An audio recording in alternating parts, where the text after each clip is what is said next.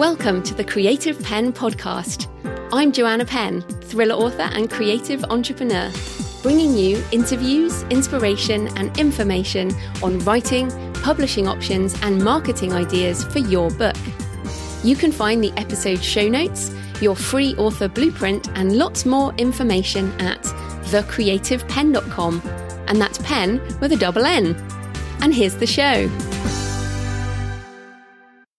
Hello, creatives. I'm Joanna Penn, and this is episode number 637 of the podcast.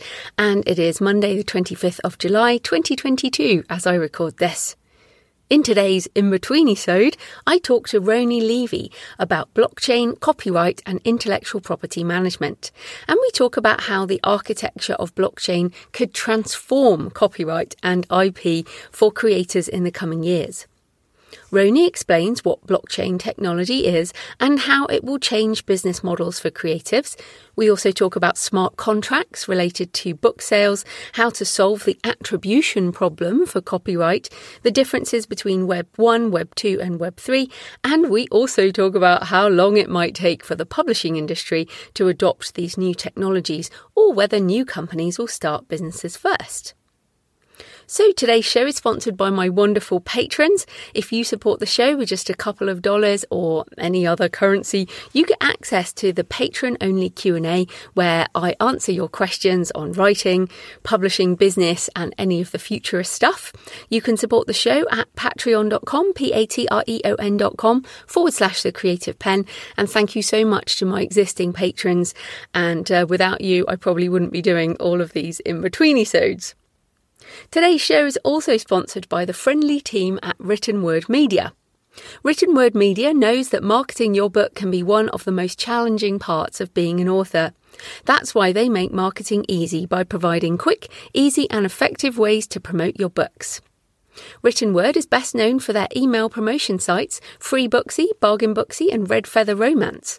They have five promotion sites in total that send daily newsletters to a combined audience of over 1 million readers. They even have a site that helps you promote your audiobooks called Audio Thicket. When you purchase a promotion with Written Word Media, your book is sent to thousands of readers who love and read books in your specific genre. As the email hits inboxes, you'll see a flurry of sales or downloads of your title. Email promotions are priced based on how many readers are in the genre and range from $25 to $500. The founders at Written Word Media are big believers in the power of innovation. Their newest product, Reader Reach Ads, allows authors to schedule a five day Facebook ad campaign using vetted audiences and personalized creative in as little as five minutes. No more creating ads or struggling over targeting. Written Word Media handles it all. Schedule your promotions today at writtenwordmedia.com or send them an email at info at writtenwordmedia.com to ask for recommendations on which promotion will best meet your goals. You can also sign up for their free email newsletter to get book marketing tips and news from the world of self publishing. Check them out at writtenwordmedia.com. And just on a personal note, I use Free Booksy and Bargain Booksy in particular, paired with their Facebook ads every few months, and they are consistently well worth the money. Plus, it's easy to use and keeps my book sales humming along. Right, let's get into the interview with Roanie. Roanie Levy is the CEO of Access Copyright, a collective that distributes licensing royalties to creator and publisher affiliates. She also leads Prescient, Access Copyright's creator focused innovation lab, dedicated to exploring the future of rights management and content monetization through blockchain and other technologies. So, welcome, Roanie. Oh, thank you very much for inviting me. Oh, I'm excited to talk to you today. So, first up, tell us a bit more about your career. How did you become interested in aspects of IP and copyright? Well, actually, one of my first jobs when I became a lawyer was to work for the Canadian federal government on copyright policy way back, I guess, the early days of Web 1 when we were talking about the internet as the information superhighway. So that's when I started uh, to get interested about copyright, the impact that it has on the creative sector, and how technology interacts with those copyright concepts. Mm, that's so you're actually a copyright lawyer. I am a copyright lawyer. Yeah, I, th- I think that, and that's such a good basis of what we're going to get into. So let's get into blockchain then. So, what is blockchain technology? Because I mean, a lot of creatives find the technical stuff difficult. So, how do you explain what is blockchain? So, I, I think many people refer to blockchain technology as a distributed, open, public database. And I find that that's too amorphous and it's hard for people to wrap their head around. Blockchain technology and blockchain network is essentially kind of that new infrastructure that is being built for Web3.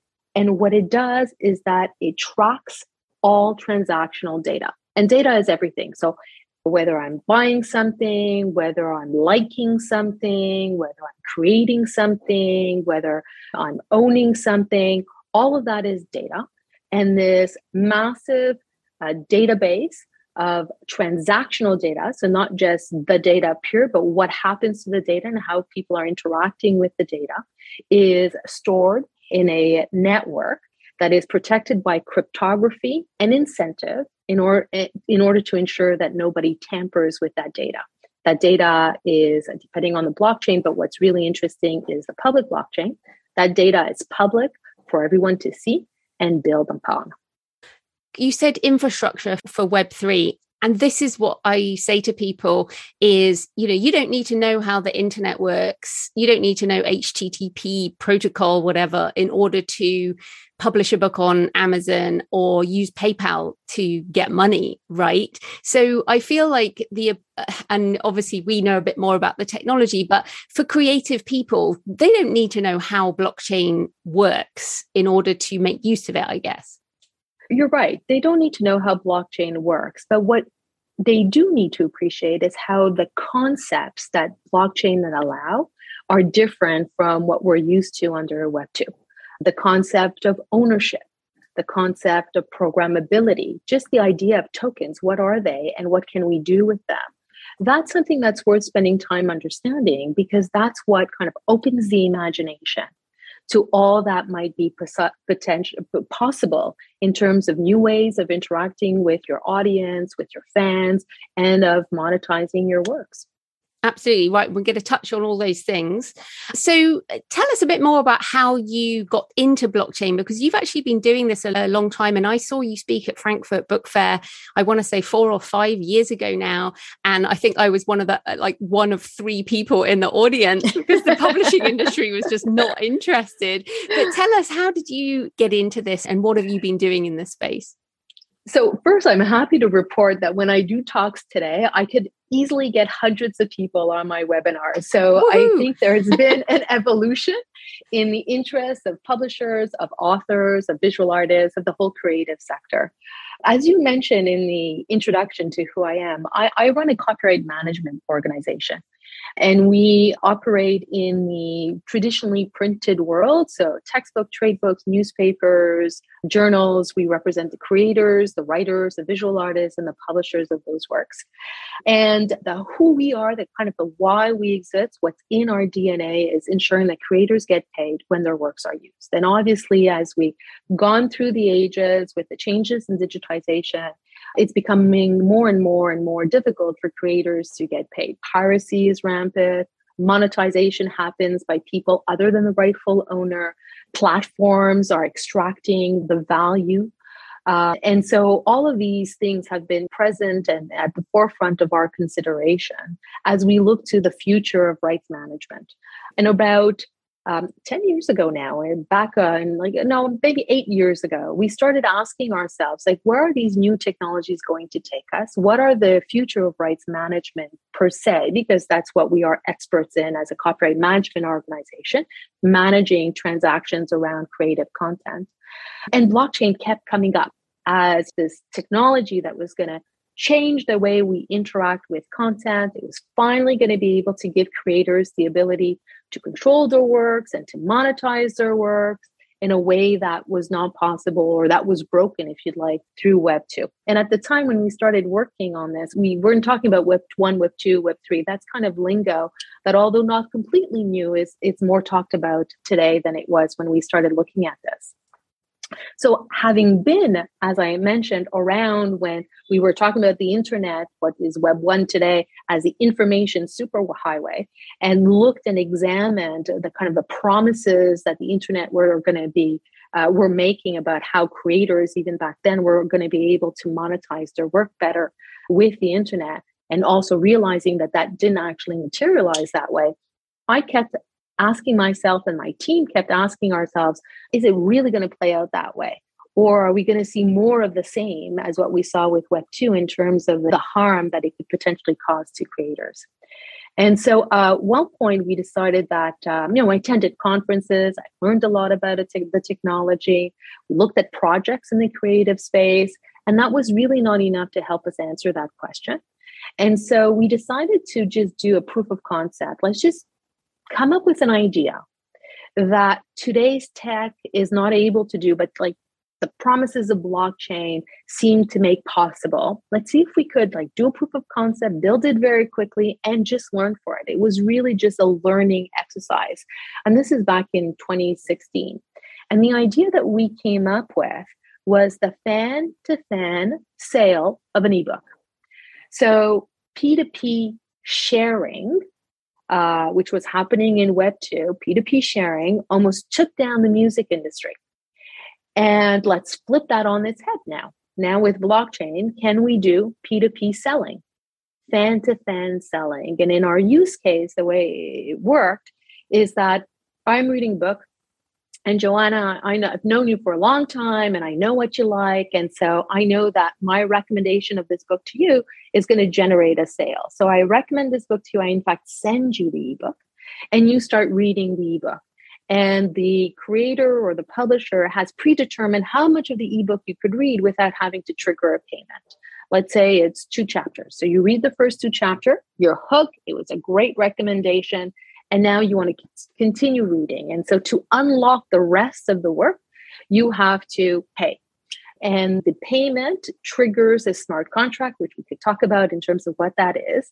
And that smart contract automatically redistributes the payment or the royalties X amount to the creator, Y to the publisher, Z to the jacket cover artist. And in the case of uh, the use case that we were building a proof of concept was a percentage of the sale was also going to go back to me because I influenced the sale, kind of like a reward to the fan that stimulated the sale. So we decided to build it up. We started working with some Solidity developers, and that's the language that is used on the Ethereum blockchain. And we built out the smart contract and we went through the whole workflow of how would a service like this was, was going to work. It was a proof of concept, so it didn't have a very pretty interface. It was, you know, held together by the software equivalent of duct tape. Mm-hmm. Uh, but you could see the triggering of the smart contract. You could see the asset, the digital asset being opened up and the movement of the payment into the different wallets. And for me, that was the moment where I, I was sold on the technology. I like totally get it. This is now I understand why people are so excited about blockchain. Uh, this is going to revolutionize how we interact online, how we transact online, and it's going to have a really dramatic impact on the creative sector in particular. Mm. But what also kind of gave me a lot of concern was that as we were working through this use case about a fan to fan sale of an ebook, so essentially an ebook being attached to a smart contract and then being monetized in a distributed ecosystem, kept asking ourselves who's going to make sure that the person who's attaching that ebook to that smart contract and has connected this wallet where all the money is going to go is in fact entitled has the rights to do so and is the right person to receive the royalty payments. Who's going to make sure of that out of the gate? Hmm. Because mm. if we are not sure that it is the right person uh, uh, that is entitled, that has the right to attach this creative work to the smart contract that is now going to get monetized in this distributed ecosystem in this Web3 world, then we're just going to make what happened with Web 2 even worse with Web 2, with Web 3. And so we looked around the creative projects that were taking place back then in, in 2017. And we saw the same thing over and over again. And that is what we see in Web 2, which is that the service just assumes, blindly trusts that the person who's uploading a work to the smart contract, connecting the work to the smart contract, and ticks the I own the copyright box is in fact the rightful owner. And we know that that's not enough. And surely that was not going to be enough and is not going to be enough in Web3. And in fact, it's going to make it, it's even worse in Web3 than in Web2 because of two things. Web3 is all about ownership, right? Whereas Web2, one of the biggest challenges of Web2 is how to monetize interactions online in Web2. And the solution uh, that was found was advertising, right? Mm. So that is, if you like, the primary monetization model for Web 2. Now, Web 3, it's not about advertisement. Web 3 is about exchanging value, actual payment, because now we could track interactions, right? And we could incentivize interactions with tokens that can now be exchanged for real world value. And in that context, the sense that we were having at Access Copyright and Prescient was that this is going to increase the incentives for bad actors. Mm. And not only that, we're in a distributed environment. So, how do you find that neck to choke that you're now going to sue to take this down? How do you stop that smart contract from continuing to circulate once it's been out there? How difficult is it going to be for, for creators and for rights holders to now deal with uh, bad actors and piracy?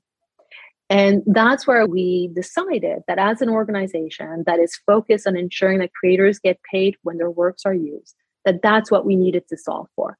And that we should look to blockchain technology in order to help solve the attribution problem. This is what we called it, the attribution problem, out of the gate.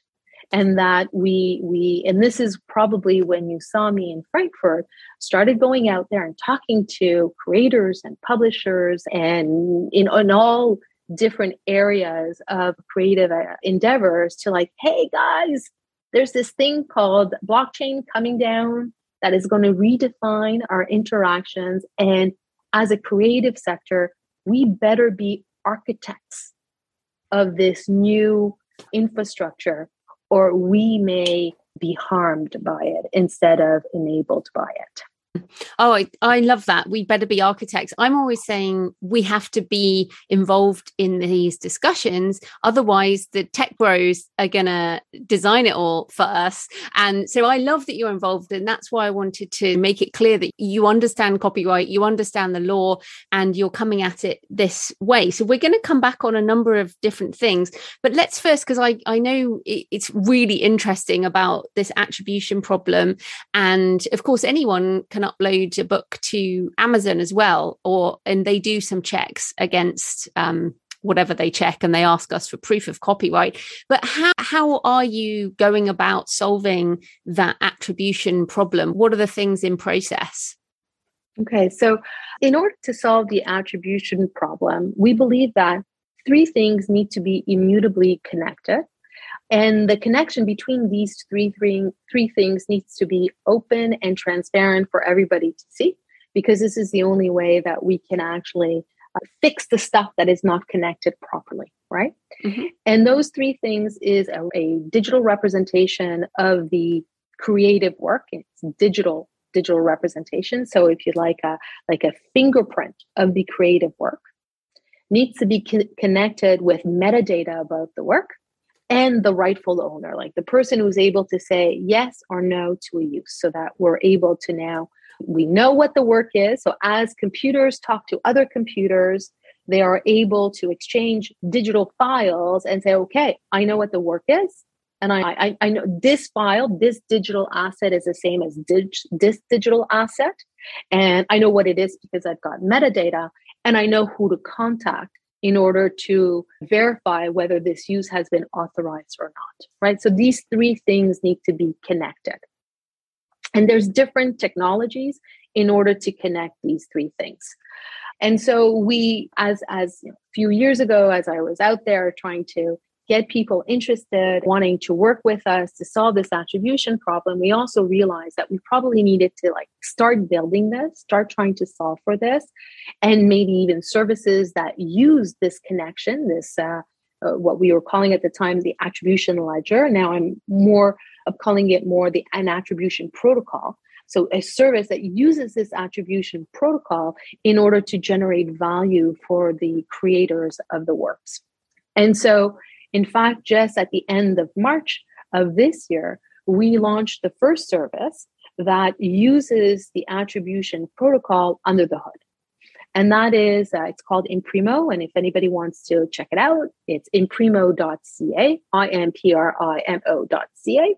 And what it is, is that it looks like a Web 2 service. And in many, many ways, it's a Web 2 service, but it's got like Web 3 technologies under the hood.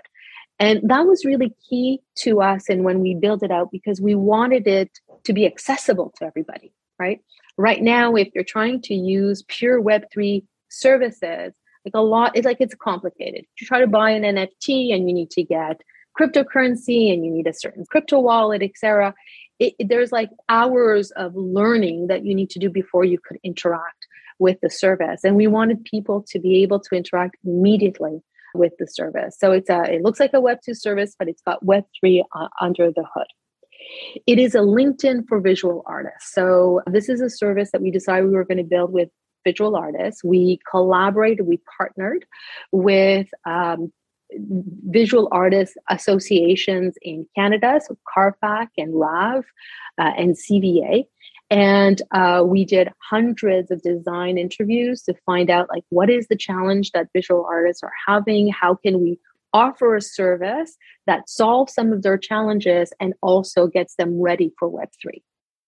And so it was about building an audience, presenting their journey as an artist and their portfolio of works. And this was like a perfect problem to solve because in presenting their artwork, then we can also start connecting the claims that the artists have to a given artwork, the metadata about the artwork, and the fingerprint of the artwork, and connecting those together and registering them on the blockchain, while also providing them with this ability to present their journey in a, in a very exciting, very aesthetically pleasing uh, digital destination for visual art.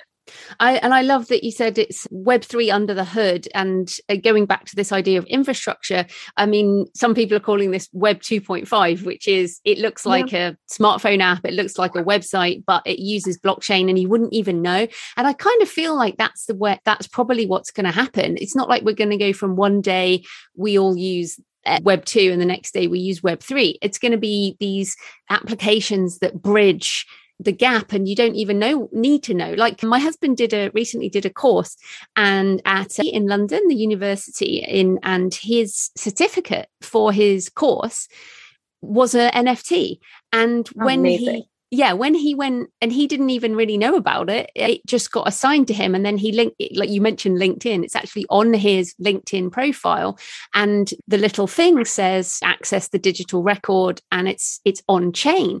So this is a really brilliant thing. So, eh, for people listening, for authors, the idea in the future is that we will register ourselves as a creator on whatever chain, and we will register our book on chain, and we will be connected to that. That's basically what you're saying, isn't it, for authors?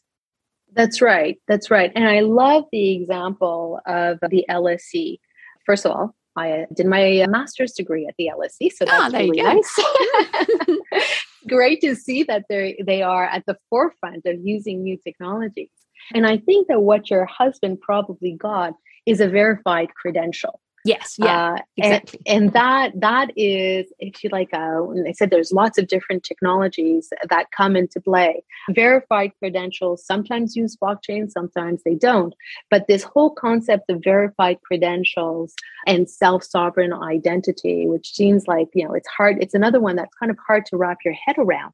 But I think that is another element that is going to be transformative and when we see the verified credentials and SSI, self sovereign identity, really taking hold, uh, that's when we're going to see like that mass adoption into Web3. I think that's going to be one of those, you know, the on ramp for a lot of people onto Web3 is going to be these verified credentials and self sovereign identity. And it's already happening, right? A lot of people are saying Web3, well, that's the future. It's actually here already. Um, and it's, it's being used. And what's great is that you've got these established players now playing around with this new technologies and thinking differently about how they're going to share the information about who got uh, degrees from their institutions in a way that everybody can trust and, and know. And that is also something that's really important privacy preserving, so that your husband probably has the choice to put it on his LinkedIn network or not, the verified credential, so that he could selectively declare to people, potential employers, or other institutions where he got his degree. And that's going to be really, really important and an important promise of Web3. And that is that we're going to be able to take back control of our data, mm. uh, of our activities online, but also offline. We'll you'll be able to be, uh, there will be more privacy preserving systems that are going to be used into the future. And I think that's really important. Mm, right. So, just coming back to some of the principles you talked about, and also just sort of focusing down on the listeners. So, in the future, we have now registered our copyright. We know that this book belongs to us. So, now we want to sell it. And you've mentioned ownership, you've mentioned digital asset. But I, but also you've mentioned ebook. And I feel this is a real issue because at the moment, people are in inverted commas buying an ebook, say on Kindle, but they're not actually buying the ebook. They don't own the ebook. They are essentially licensing some content to read on a device.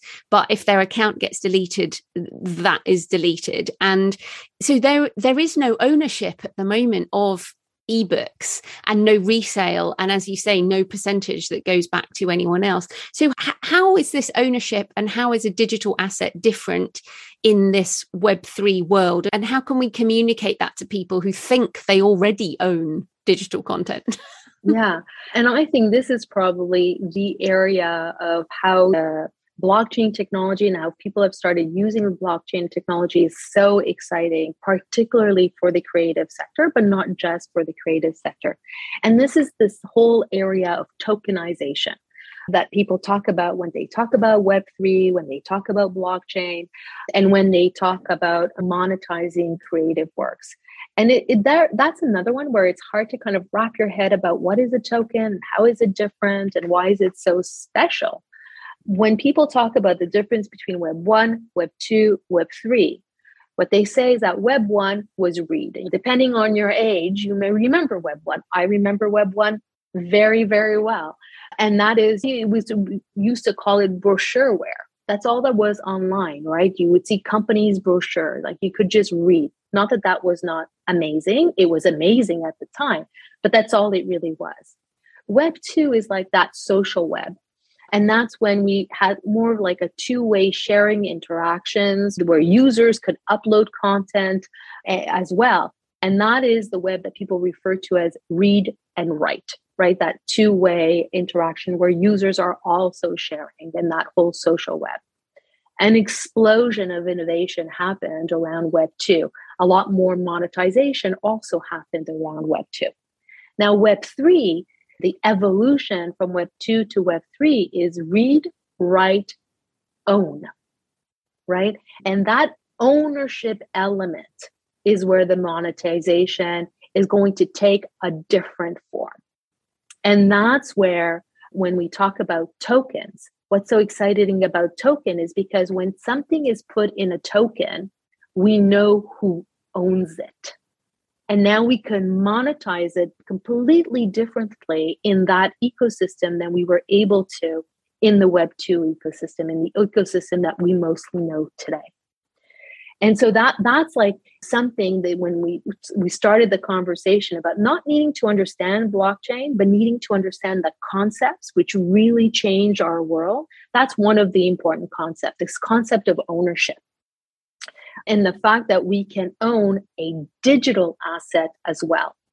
And notwithstanding that you could right click copy, it doesn't really diminish from the value of owning something unique that is in digital form, even though it can get reproduced again.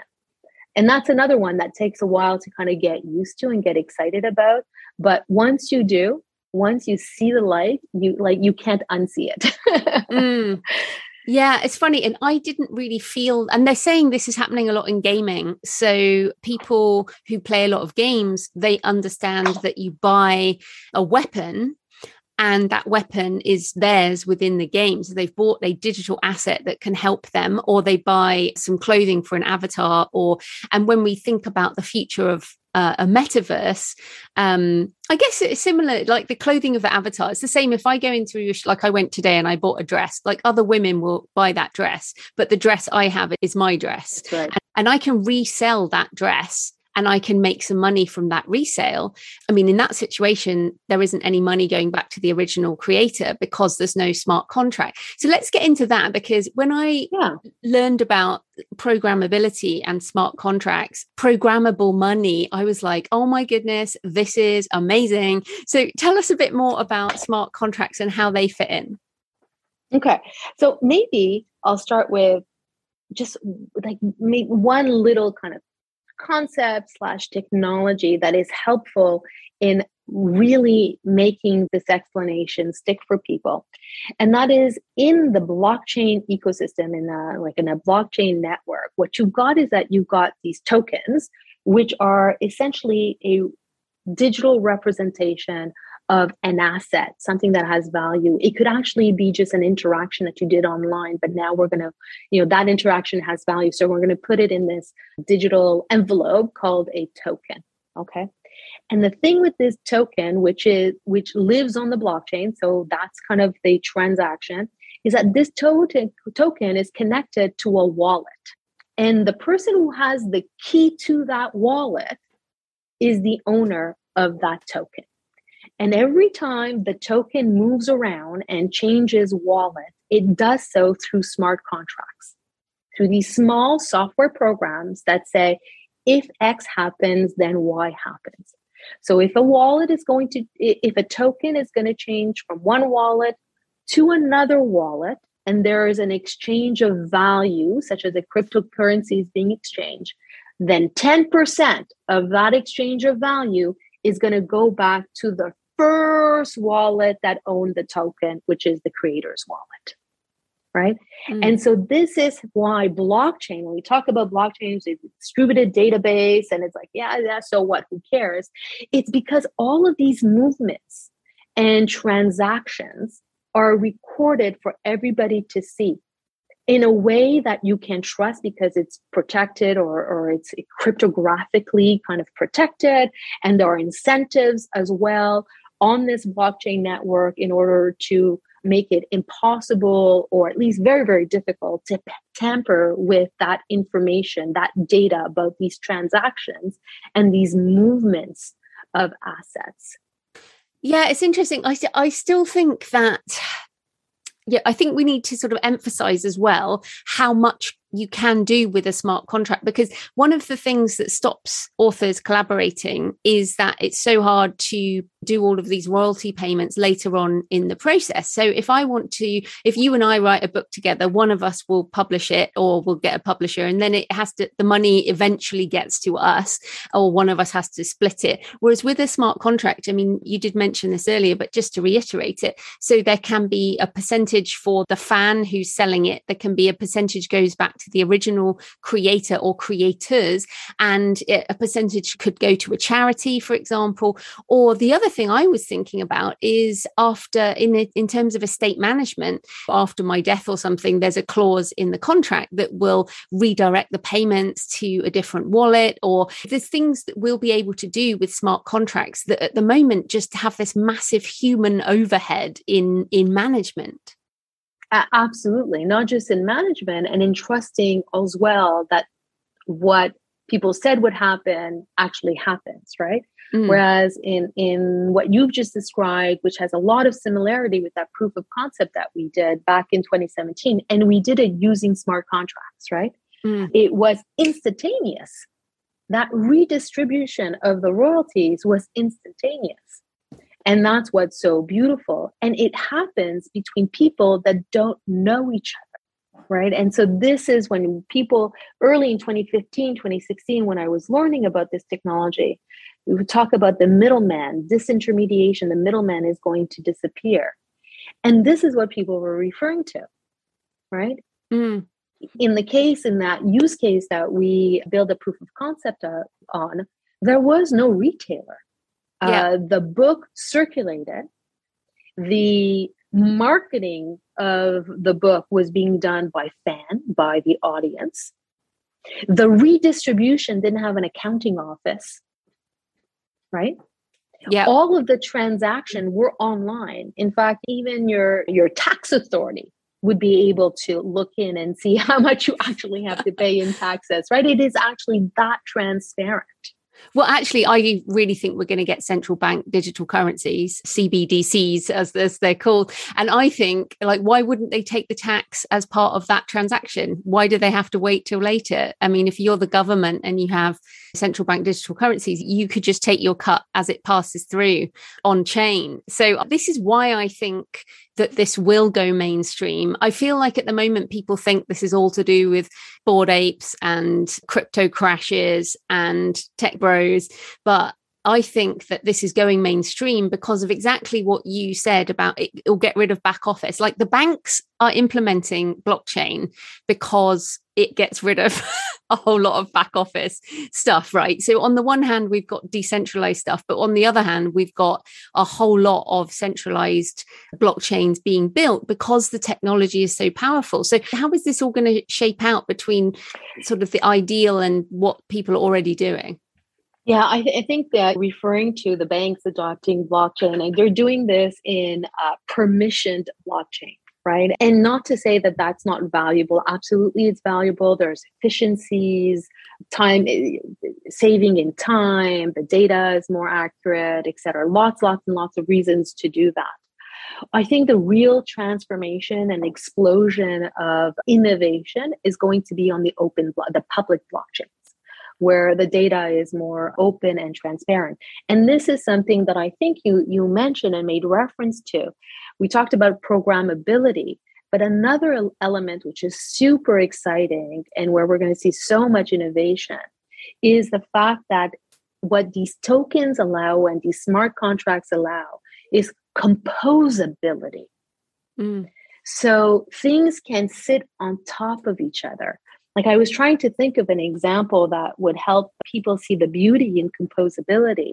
So let's say we have a token that has, of course, embedded in it a, a smart contract that tracks the ownership of your creative work. Let's say you you've uh, your next book, you're actually only going to issue 100 books. So it's going to be one of 100, two of 100, etc. So you're going to issue non-fungible tokens for 100 books what you're going to do. And every time there's a transfer of ownership of that book, you're going to get 10%. But you're also going to allow that book to be composed into a lending library. Mm, yeah. And so the token is circulating, and someone could sell the token to the lending library and to something else. Now, you could also limit where you want your tokens to go by code. But this is what's so exciting. And we see a lot of composability happening in distributed finance, what people call DeFi, and also in in like Web3 gaming, where you have play to earn structures as well. You see people being able to use a token that was generated on one platform for one activity to be used in another service for something completely different. So, and in in it, uh, startups and, and businesses can do that without having to ask permission from the person that created the game, for example, to allow that token to now be used in another service as well. And that's the composability of what tokens and these open protocols allow. Yeah, this is the thing. There's so many exciting possibilities. And yet, you and I are in the publishing industry. And as I mentioned, I saw you speak four or five years ago. And even though you said there's more people turning up now, and I've spoken on blockchain as well. And obviously, I've done shows on it. But my feeling is the publishing industry is mostly not interested. And so, where, how long do you think this is going to take, basically? like, and wh- how can we help things along? You know, I think, as is often the case with these new technologies, it is not the incumbents that adopt them first. And so we're going to see new kinds of publishers come on scene uh, that will use them. We're going to see a lot more kind of independent uh, artists, independent writers use the technology, right? There's a little bit less kind of risk and they're, they don't have as much of a, a box uh, in terms of how they do business that they have to stay in. So it's going to be easier for independent artists to use them. And when they're going to have proved the value, then I think we're going to see the larger publishers uh, join in. I think people are waiting for that killer app as well, right? And there is still a lot of friction. If you're going to do something that is purely crypto Web3 service, like I said, Imprimo was designed so that anybody can use it. So the Web3 is really under the hood, which also means that the artists on Imprimo are not the custodians of their private public keys.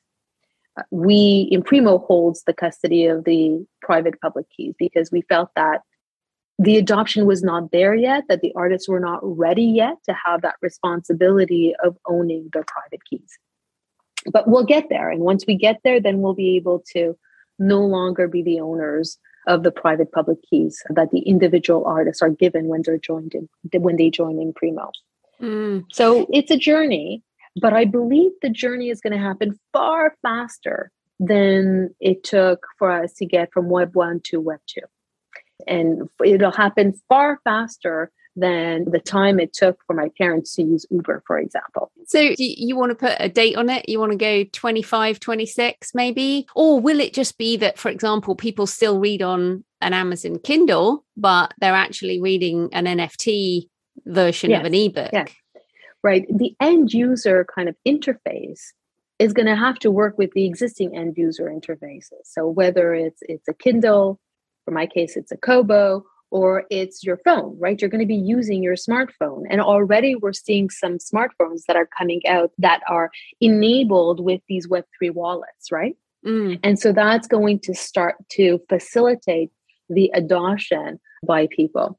The new business models, the really revolutionary business models, are going to take a little bit more time than that. Uh, but the fact that your husband got a verified credential from the LSC is very exciting to me.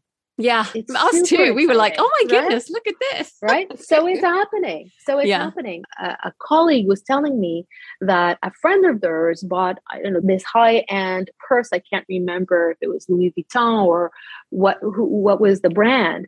But she was all excited to to show my colleague that it came with a card with the blockchain registration for the purse right? So it's happening. It's happening right now in the existing kind of within the existing interactions, right? The way we interact has is not very very different, but eventually the interactions themselves are going to be different.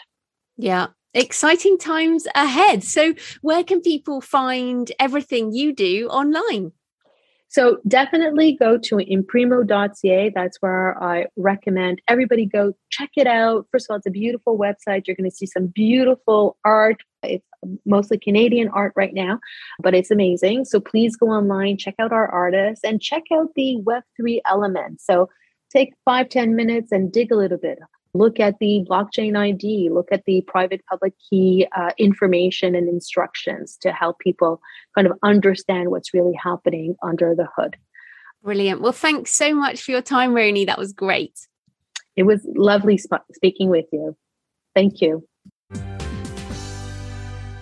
So I hope you found the interview with Roanie interesting, and I expect to see many more applications of Web 2.5 in the coming years, where you think it's a Web 2 or mobile front end, but it's blockchain underlying it all. In fact, like the internet, it's an architecture thing that will enable so much more, and we just don't know yet all the things that are going to happen in the next decade or so. So exciting times indeed, and as ever, I will keep sharing. On Monday's show, I'm talking to Sasha Black about lessons learned from three years as a full time author. And Sasha is a friend, so we have an honest, open conversation, which I know you'll enjoy. In the meantime, happy writing, and I'll see you next time. Thanks for listening today. I hope you found it helpful. You might also like the backlist episodes and show notes available at thecreativepenn.com forward slash podcast. You can also get your free author blueprint at thecreativepenn.com forward slash blueprint. If you'd like to connect, you can tweet me at The Creative Penn or find me on Facebook at The Creative Penn. See you next time.